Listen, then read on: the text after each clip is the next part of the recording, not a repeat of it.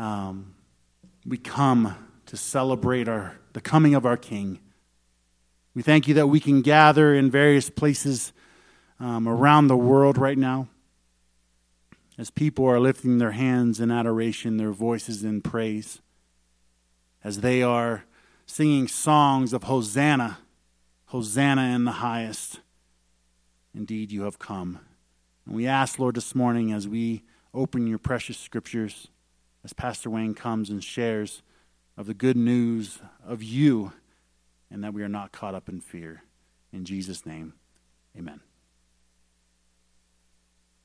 Welcome, Sierra Bible Church family, out and about, sitting in front of computer screens and television screens, and uh, I hope you're all dressed. Hope you're bathed and shaved and ready to hear God's word this morning. We also want to welcome those who are visiting Sierra Bible Church this morning via the internet, via uh, YouTube. We, we welcome you all. Uh, My name is Pastor Wayne, if you haven't met me. I've hung around here for a while. I've been preaching from this podium and this platform for the last twenty-nine years. And I can honestly say that it's a bit different this morning than it has been over those last twenty-nine years. But we are so glad we have this technology that we can make this happen, that we can still gather together even though we're apart. This morning I came to a real realization that we are in this together as the body of Christ, not just here in Truckee, but across our nation right now. One of my favorite preachers is Alistair Begg at Parkside Church in Cleveland, Ohio, and at six forty-five this morning I tuned into their service and listened to Alistair and listened to their people sing, and at the end of the service the camera panned back, and the sanctuary in Parkside seats about two thousand people, and it was empty. And there was Alistair and three people on a song team and a piano player, and that was it. And it just really hit me because Pastor Jesse and I have been, in the last few years, we've been in that sanctuary several times when it was packed to the max. And so to see that empty, I realized, you know, across the nation, the body of Christ has been brought together at this time of crisis. And we are gathering together separately, not just Sierra Bible Church, not just the churches in our community, but the churches across our nation. And I think there's a real solidarity there as we go through this crisis that has gripped our nation and go through it together. Those of you who are visitors today and checking us out from other states or part of our community or even uh, from other countries, we invite you to check out our website. It's at S B C Truckee dot com. And if you go up there, you can see what our church is about. And you can also go down on the page and sign up for our weekly newsletter. Every Monday, a newsletter goes out telling you about the events that are happening at Sierra Bible Church. Now, this is the third week in a row that we have not been able to gather together in one room for worship. And we want you to know that the staff of Sierra Bible Church is praying for you. This morning, the elders gathered on a Zoom conference to pray for you. Uh, you may be out of sight, but I want you to know you are not out of our minds. And feel free to call the office. Feel free to uh, send up a prayer request if you have any to prayer at S B C Truckee dot com. And we want to know how we can continue to minister to you even though there's some distance between us. The other thing we're very thankful for at this time is your ongoing financial support of the ministry at Sierra Bible Church. Uh, as those of you who attend here regularly know, that our, at our doors coming into the sanctuary are two offering boxes, and the majority of our offering in the past has come through those offering boxes, even though some uh, tithe checks are mailed in and others are given online. Uh, there's still no crowd coming past those offering boxes. So those of you who are in the habit of giving through the offering boxes at Sierra Bible Church, we want to encourage you to keep on giving, either by mail or through the online platform that is found at S B C Truckee dot com. Also, when you're up on the website, check out our community groups. Our community groups are not meeting in the same rooms right now as they were, but they are, almost all of them I've heard from our community group leaders, are doing something online, either on Facebook Live or on Zoom or various platforms. And so you can still check into those meetings and be part of what is going on with the body here at Sierra Bible Church. And then I want to invite you to sign up for our live feeds. And you can go to Facebook or to YouTube, to Sierra Bible Church Truckee. And you need to sign into these, and then you can use them for our various live services. Because this isn't the only live service that is happening. Throughout the week, we've been we've been uh, airing some devotionals and some singing, and I know Pastor Brad has done several live feeds, and and you can get to these live if you are signed up on either Facebook or YouTube at Sierra Bible Church dot com. And uh, we've got some services this week. This is the beginning of Holy Week, Palm Sunday, as has already been mentioned.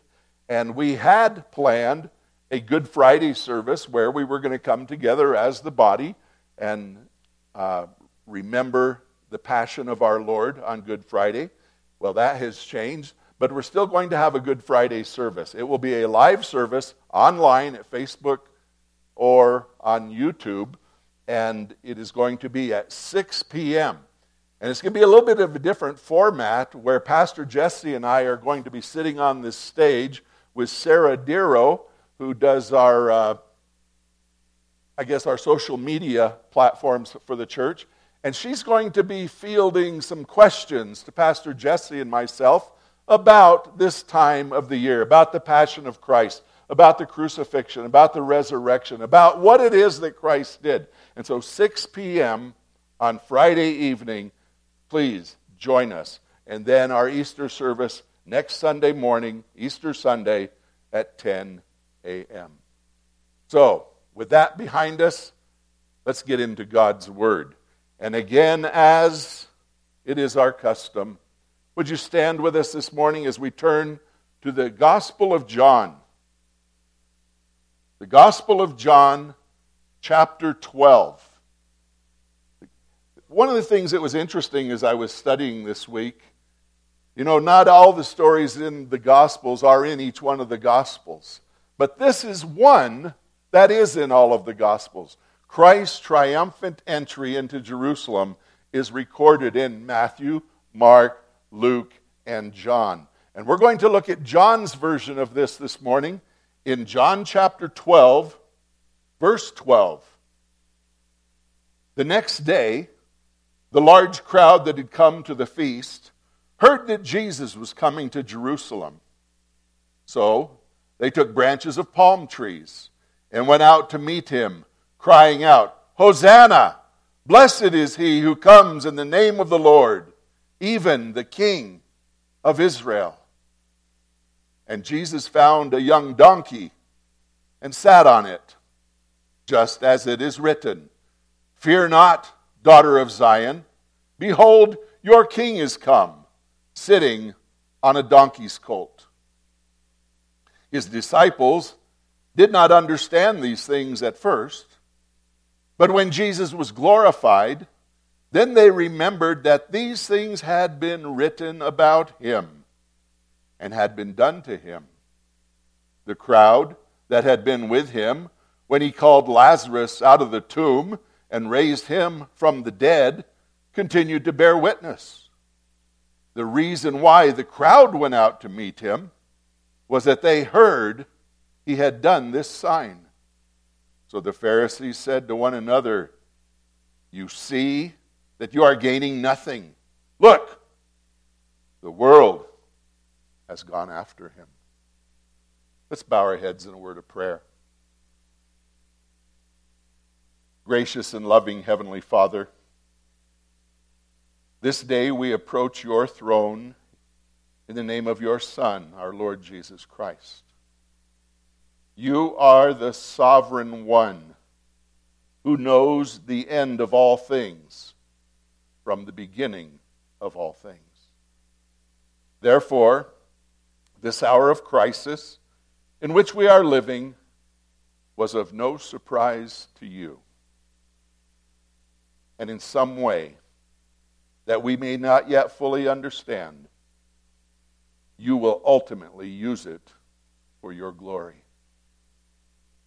Help us to understand more fully that our lives are hidden with Christ inside of your divine plan, and that you, dear Jesus, Prince of Peace, are among us today with arms outstretched, compelling us to come to you with the following words. Come to me, you who are weary and weighed down, and I will give you rest. Holy Father, our ultimate prayer today is that you would make yourself known, and in doing so, extend the kingdom of your dear Son, in whose name we pray. Amen. You may be seated. At the end of last Sunday's message, Pastor Jesse gave those who were watching a next step assignment. The assignment was to take up your Bible and do a word study of the word fear. Well, I followed his suggestion. And one thing I found out as I looked at the places that fear is mentioned in the Bible, that at least fifty-eight times the Scriptures call us to fear not. In fact, fear not is central to our text this morning. Verse fifteen, fear not, daughter of Zion, behold, your king is coming. Sometimes to understand what's happening in these passages, we need some kind of an understanding of the ancient world. In that ancient world in which Jesus lived, the way a king approached a city spoke volumes as to his intention for that city. If a king came riding on a horse, he was bent on war. If he came riding on a donkey, he was coming in peace. On this particular day in history, of which we've just read, it was the King of all kings and the Prince of Peace who came riding into town on a donkey.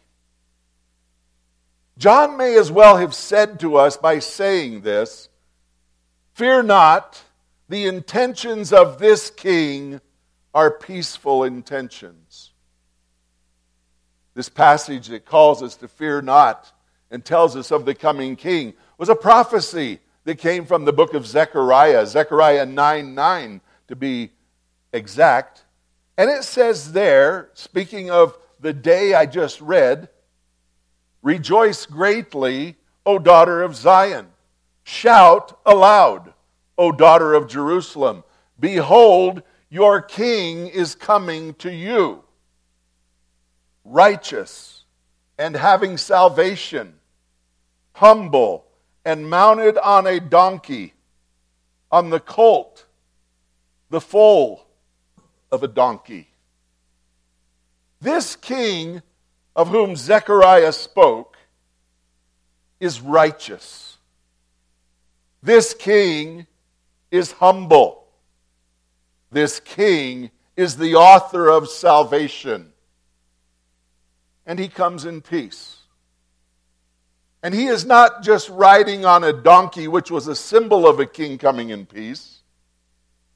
He's riding on a donkey's colt, the foal of a donkey, or, how about this, a baby donkey. Could a king's posture ever have been less threatening than the way this king approached Jerusalem? In both of their Gospels, Matthew and Luke spoke of a day that preceded this day, a day that Jesus was gazing over Jerusalem, and he said this, O Jerusalem, Jerusalem, how often I would have gathered your children together as a hen gathers her chicks under her wings. But you were not willing." I can't read this passage without being catapulted back to my childhood, where I was raised on the farm, because this was a picture, that was a picture of my childhood. The chickens that ran around our yard and, and the chicks that were hatched out, and you would see this mama chicken with, with her feathers all poofed out and her wings out, and, and under her would be her brood. And there they would be comforted, and there would be they would be safe, and she would keep them in her care. And Jesus says to Jerusalem, "That is how I have longed for you. I have longed for you." And these words expose the very heart of Jesus. He had come to comfort his people. He had come to protect his people. But the very ones that he had come to comfort and to protect would not receive it. The passage says, "But you were not willing."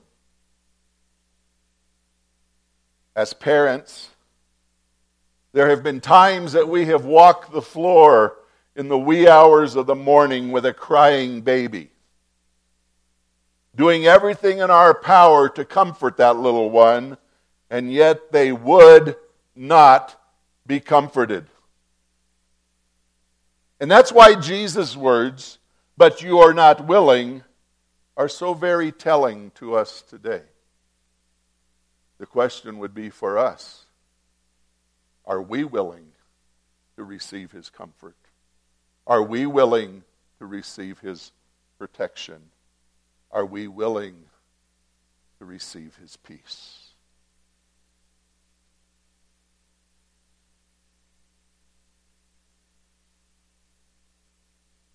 There's a lot of fear hanging in the atmosphere around us today.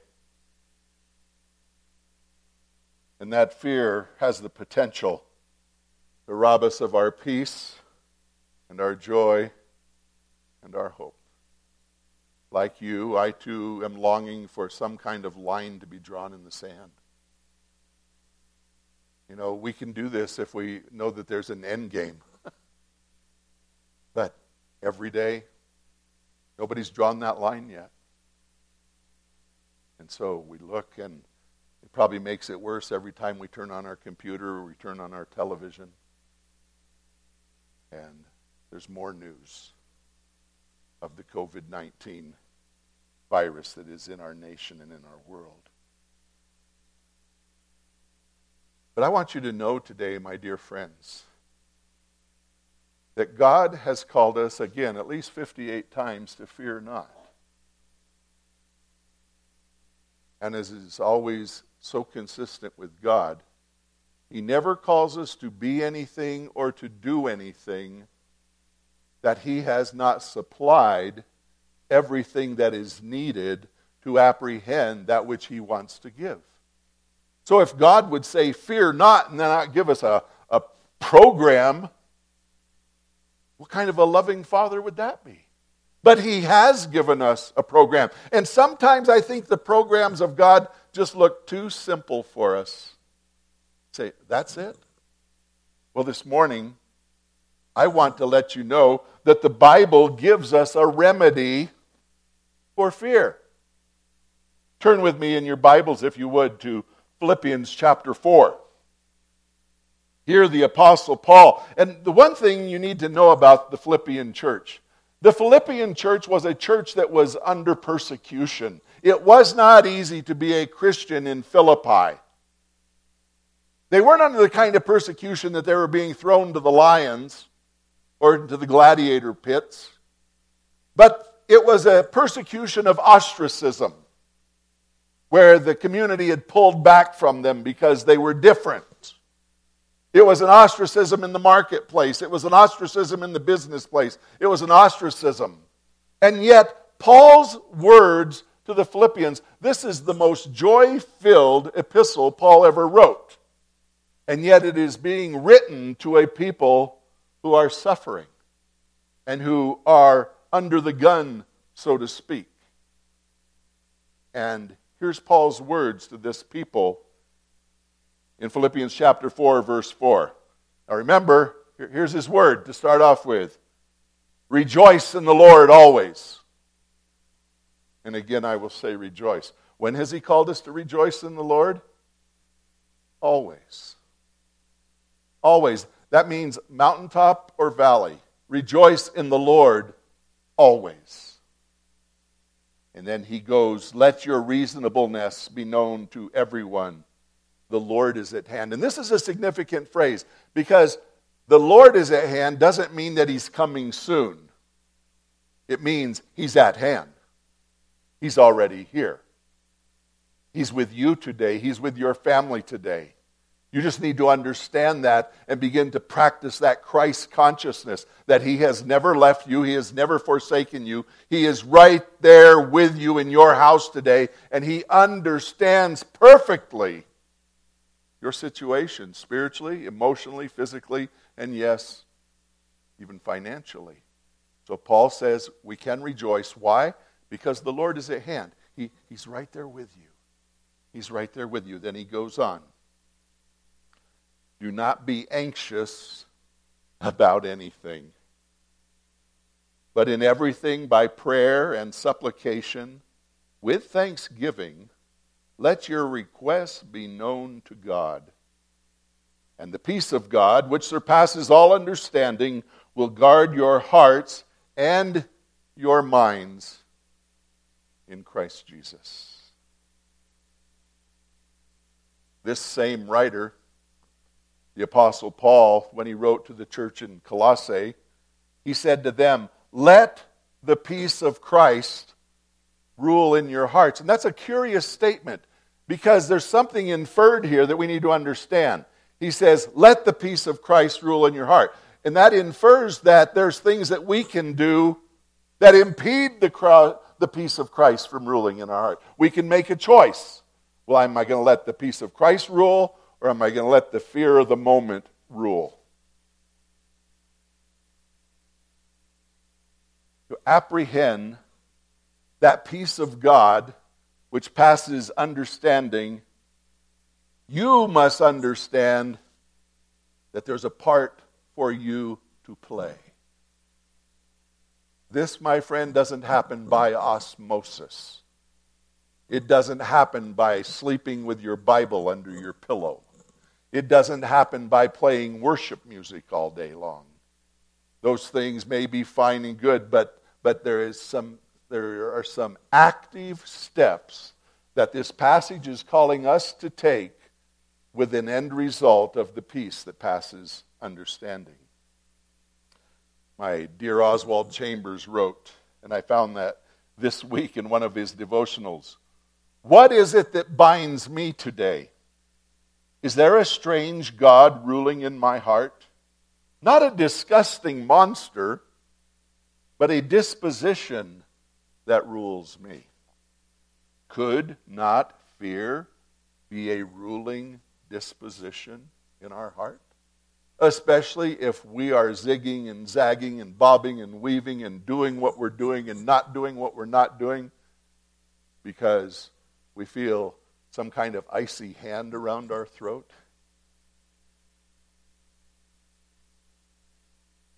What are the necessary steps to apprehending the peace of God that passes understanding? Well, first thing is, be anxious for nothing. Be anxious for nothing, or do not be anxious about anything. The first thing we need to do is confess that we are anxious. When that fear fills our hearts, and my brothers and sisters, you're not the Lone Ranger in this. I too wonder what's ahead for my family, for my wife, for my children, for my grandchildren, for my church, for my community, for this nation. And if I get my eyes off of Jesus, who is the author and perfecter of my faith, I find that I too can start wringing my hands and walk around little tight circles wondering, what's next?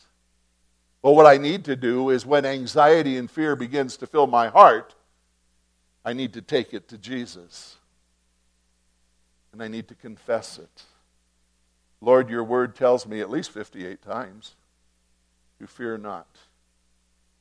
This passage is calling me to be anxious for nothing. And Father, today I just want to confess I'm scared spitless. I'm scared for myself. I'm scared for my family. I'm scared for my friends. I'm scared for my church. I'm scared for my town and my nation. And dear God, I know what your word says, and therefore I come and I confess, dear God, I'm afraid. And here's what I'm afraid of. And I lay it on your doorstep, Lord. I lay it out on your doorstep. And then the Bible says to pray about it, but in everything by prayer and supplication. Supplication isn't uh, isn't a word we use a lot in our vocabulary and as we talk to each other, but it simply means petitions.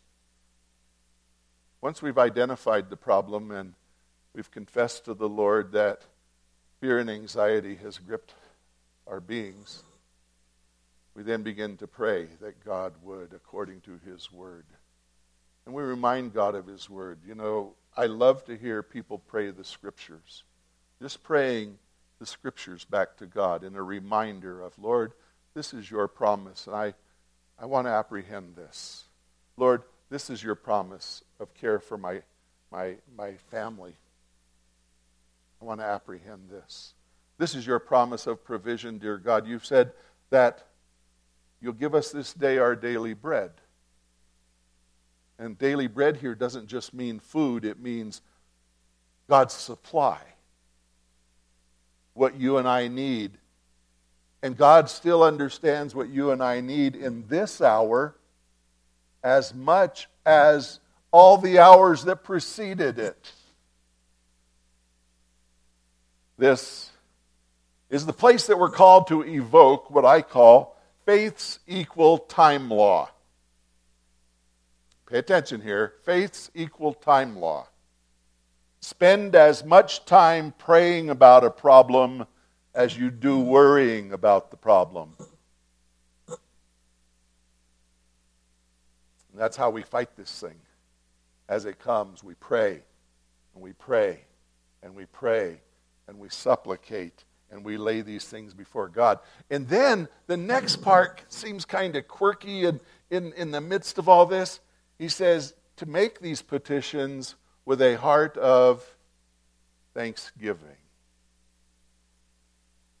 Thanking God that he truly does love you. Thanking God that he, at this very moment, has your best interest at heart. One of my favorite passages is from the third chapter of Colossians. It says, our lives are hidden with Christ in God. And the picture that comes to my mind is, there's me. There's me wrapped in the grace and the mercy of Jesus Christ. And then I'm wrapped in the great sovereign plan of God. And if that is true, which I believe it is, then nothing can enter that fence that is around me of Christ and his Father without his permission. Whether that be the mountaintop experiences of my life or it may be the valley experiences. But he is with me. He understands. And he only allows those things into our lives that will strengthen us and mature us, cause us to grow up spiritually, and ultimately bring him glory. This is the faith that filled the heart of the Apostle Paul when he said, and we know that God causes all things to work together for good to those who love God, to those who are called according to his purpose. Just three steps here. It's pretty easy. But what's the result of this spiritual exercise? And the peace of God, which surpasses all understanding, will guard your hearts and your minds in Christ Jesus. Isn't that a great statement? What does he mean that passes understanding? You know, there have been times in my life when I've been going through some kind of trial or tribulation where I've gone and practiced this uh, this formula that I've just given you, and all of a sudden, it's like I'm a spectator of my own life. Nothing has changed. It's still the same scenario, but there is such an uncanny peace that it's like I'm watching my own life unfold from the bleachers. It doesn't make any sense. Because like I said many times, in the in the in the short term, nothing has changed except a heart that is now resting. God. A heart that is now resting in God. And he says, not only will this peace guard our hearts, but also our minds. And boy, isn't that the playground of all of our fears? Isn't that where the devil wants to attack the most?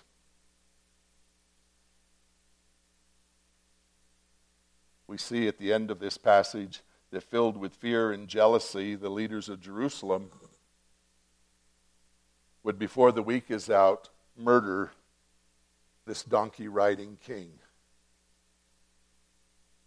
whose only intention was to gather his people under his wings as a hen gathers her chicks. They also didn't know that they were playing into the hand of God and that his plan to redeem the world from sin, hell, and the devil would be fulfilled through their murderous plots.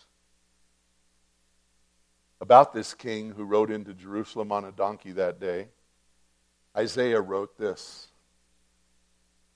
"He has borne our griefs and carried our sorrows. He was pierced through for our transgressions. He was crushed for our iniquities. Upon him was the chastisement that brings us peace. And by his wounds, we are healed."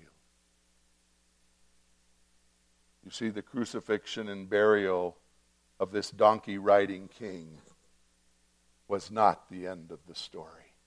In fact, in one place, Paul says if the rulers of this world had understood God's whole plan, they would not have crucified the Lord of glory. Because once they put him in the tomb and they thought they were rid of this meddlesome carpenter from Nazareth, three days later, Jesus Christ, the Lord of all lords and the King of all kings, came out of the grave victorious over sin, victorious over death, victorious over hell, and offering to those who would believe on him the gift of salvation, the gift of hope, the gift of comfort, if they would but come. Come to me, you who are weary and heavy laden. And along with the deal, the Prince of Peace now offers the gift of peace. Peace that passes understanding in those arenas where sin would want to reign. Peace that passes understanding in the times of crisis and confusion. Will you receive his offering today? He offers it to you through faith in what Easter's all about, the death, burial, and resurrection of Jesus for the sins of the world, but also, as we've read from Isaiah, to bear the burdens that weigh us down. He went to the cross for me. He went to the cross. In closing this morning, I'd like to ask you to turn with me to Psalm ninety-one. There have been times in my life that have been times of incredible crisis, trial, trouble, tribulation. One time in my life, a situation arose that I was fearing for my life. I was fearing for the safety of my family. I was fearing for the safety of the church that I was pastoring. because an evil man had come into our midst who had an evil past and was not beyond doing evil things. That's one of those days that icy hand went like this. I could hardly breathe. And as I went to God's word seeking solace and comfort and protection, where he took me was Psalm ninety-one. And through that crisis every day, sometimes a half a dozen times a day, I read Psalm ninety-one. And soon the crisis passed.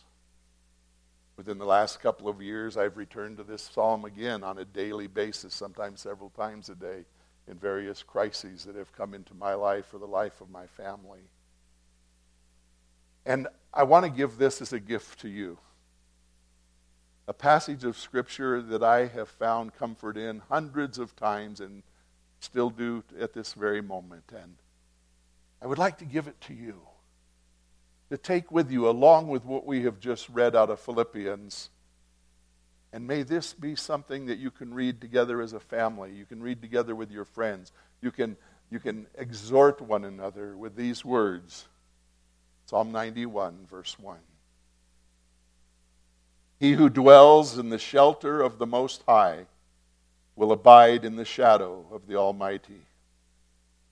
I will say to the Lord, my refuge and my fortress, my God in whom I trust.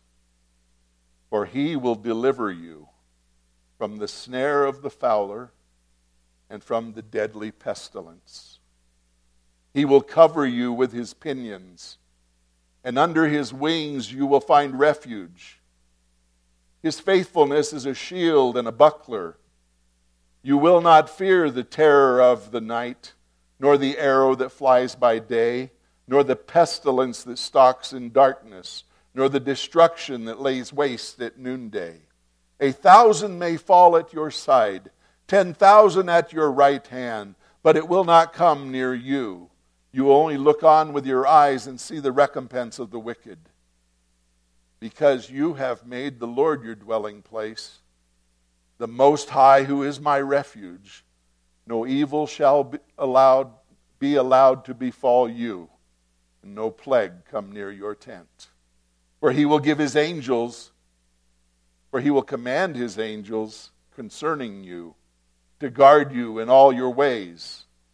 On their hands they will bear you up, lest you strike your foot against a stone.